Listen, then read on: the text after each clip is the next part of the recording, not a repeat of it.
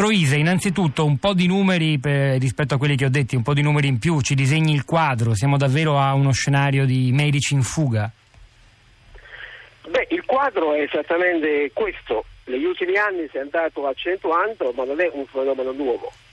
Il fatto che l'Italia soffre di una asimmetria preoccupante tra il numero dei laureati e il numero di coloro che sono ammessi ai corsi di formazione post laurea, cioè al titolo di specialista che è necessario per lavorare all'interno del Servizio Sanitario Nazionale.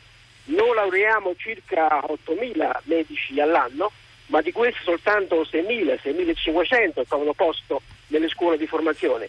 Il resto è sì medico, laureato e abilitato, ma ha scarse possibilità di inserimento nel mondo lavorativo.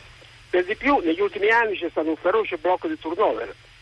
Regioni come Campania e Lazio non conoscono un concorso da dieci anni e il che aumenta ovviamente la sacca di disoccupazione e di precariato che va crescendo, 14.000 precari in Italia, al punto tale che i medici, i medici giovani hanno una sola scelta, o andare all'estero o adattarsi a forme di precariato lungo, 10 o anche 12 anni, o a forme di sottoccupazione. Lavori notturni nelle cliniche private romane vengono pagati 4 euro all'ora. 4 euro l'ora? Un precario, pre- ma anche nel pubblico un precario arriva a guadagnare 10 euro all'ora, un neurochirurgo 10 euro all'ora. È chiaro che la spinta ad andare all'estero dove c'è la possibilità di specializzarsi per coloro che non entrano all'interno dei percorsi italiani, specializzarsi e guadagnare molto di più è ovviamente fortissima. Il numero è spesso duplicato negli ultimi 5 anni appunto per queste motivazioni, anche perché molto spesso il numero dei laureati, il numero chiuso, viene fatto saltare dalle sentenze del TAR.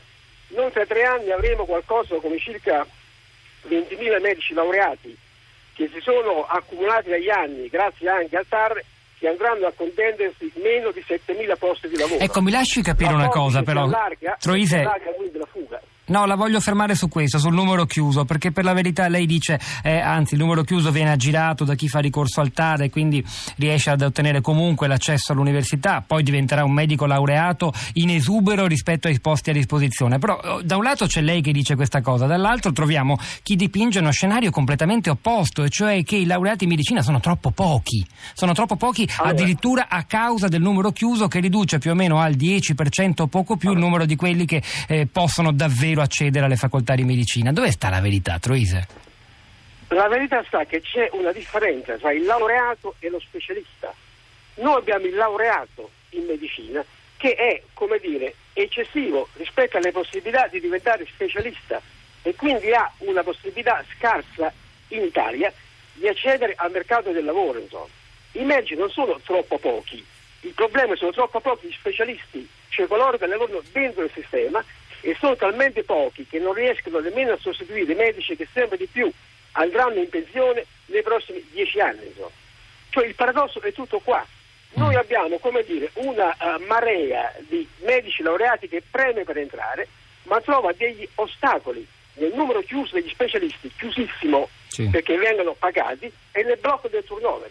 E questa marea ovviamente straripa e va all'estero, oppure si adatta nelle forme di lavoro che riesce a trovare in Italia, aspettando che qualcosa cambi. Anche perché poi si leggono storie come quella per esempio riportata da un articolo del Fatto Quotidiano che abbiamo appena pubblicato e ripubblicato sul nostro blog di un medico, di alcuni medici che sono, se ne sono andati in Svizzera dove la remunerazione è addirittura di 80.000 euro lordi l'anno che di fronte a quei 4 euro l'ora nelle cliniche romane che denunciate poc'anzi da, dal segretario dell'Associazione dei Medici Ospedalieri fa davvero, fa davvero rabbrividire, come a dire quanto poco è valutata Il- la professione da cui dipende la nostra salute nel nostro paese. Il problema fondamentale è che noi abbiamo costruito una programmazione sbagliata sulle esigenze dell'università e non del Servizio Sanitario Nazionale. Il problema quindi fondamentale è che abbiamo oggi un problema, un rischio di avere dei laureati nel Paese, ma di avere carenza nel Servizio Sanitario Nazionale a tal punto che ci costringerà a delle misure di urgenza nei prossimi dieci anni, almeno per quanto riguarda gli specialisti, ma anche i medici universitari, gli specialisti ambulatoriali, ma ospedalieri. Poi c'è il problema della medicina generale che è ancora un'altra questione, voglio dire. no. Ma il dato fondamentale è che il governo ha fatto il sordo, il cieco, il muto in questi anni, perché questi dati noi li andiamo gridando e scrivendo almeno da 5-6 anni. No? Abbiamo tentato su tutti i tavoli di farli ragionare. In Svizzera guadagnano molto di più perché sono considerati medici laureati e abilitati. Noi li consideriamo ancora studenti, praticamente in formazione. Non solo assunti in Svizzera ma anche in tutta Europa i medici laureati che vanno a formarsi sono assunti, divengono a tutti gli effetti dipendenti di quei servizi sanitari con tutte le tutele anche di tipo previdenziale, il che in Italia non avviene. Sono ancora studenti come dire, che lavorano all'università e per l'università, poi quando è finito dovranno trovarsi un lavoro. E questo meccanismo che è fallimentare e demenziale.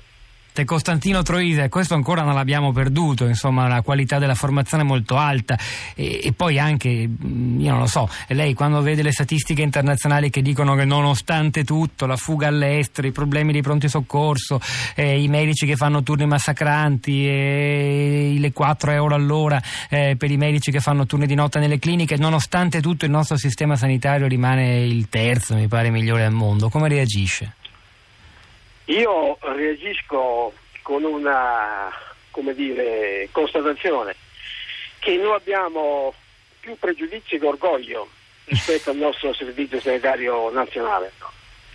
C'è da dire che se manteniamo indicatori risultati di salute migliori degli altri paesi è perché c'è una grande uh, conoscenza e competenza professionale che si mette al servizio del sistema pubblico. Insomma.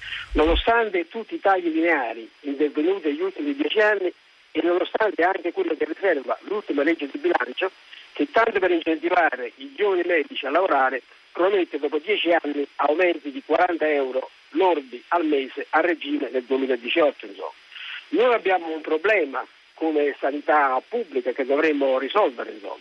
Dovremmo decidere se anche per la politica è un valore, come lo è per i cittadini, oppure è un sistema da rivedere e dovremmo chiedere ai cittadini come e in che misura va rivisto.